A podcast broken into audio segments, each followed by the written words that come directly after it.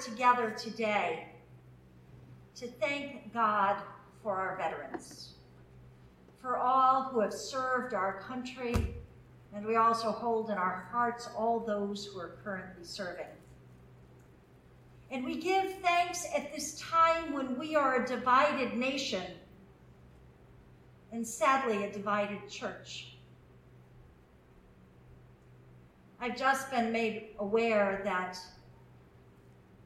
an anonymous letter has circulated with the address of the church without anyone signing it that weighed in on issues of the American flag.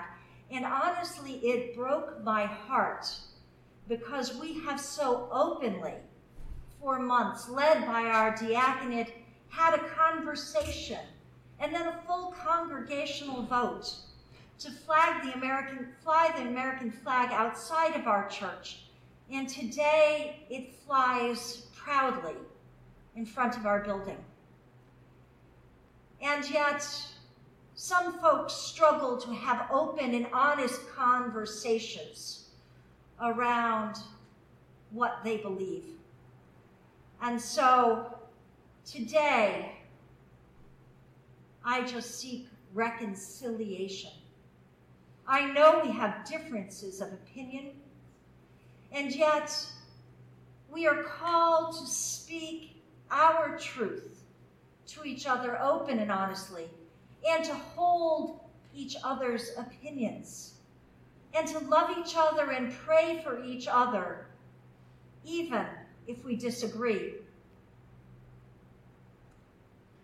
God requires that we don't seek our own way, but that we turn to God.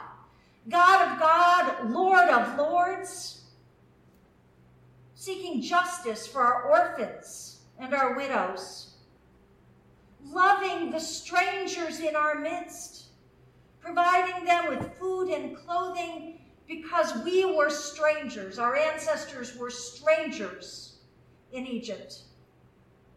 And I dare say the first time we ever walked into this church, we were strangers here, and we were held, and we are welcomed. If we turn, if we turn to God and let God be our shelter, let God be the place where we can be held and made whole we will be delivered from the snares of the world. But I dare say sometimes we try to bring the world into God's house rather than standing firmly on the truth of God, knowing that we can come together and be one people. Because when God is our refuge, our dwelling place, then no evil will befall us we are a people who are called to freedom. Our founding fathers held this as the highest realm to be a people of freedom and liberty and a nation that is founded on what is good and right. A nation that is founded where different opinions can exist a nation that can learn and adapt as we move forward together. And that freedom depends on loving our neighbors. And to love our neighbors, we need to be able to hold difference and call it holy. We need to be able to disagree and love one another. Our scripture cautions us if you bite and devour one another, take care that you are not consumed by one another. We are called to a higher ideal because we're told that when we become slaves to sin, we are devoured. But Jesus can set us free.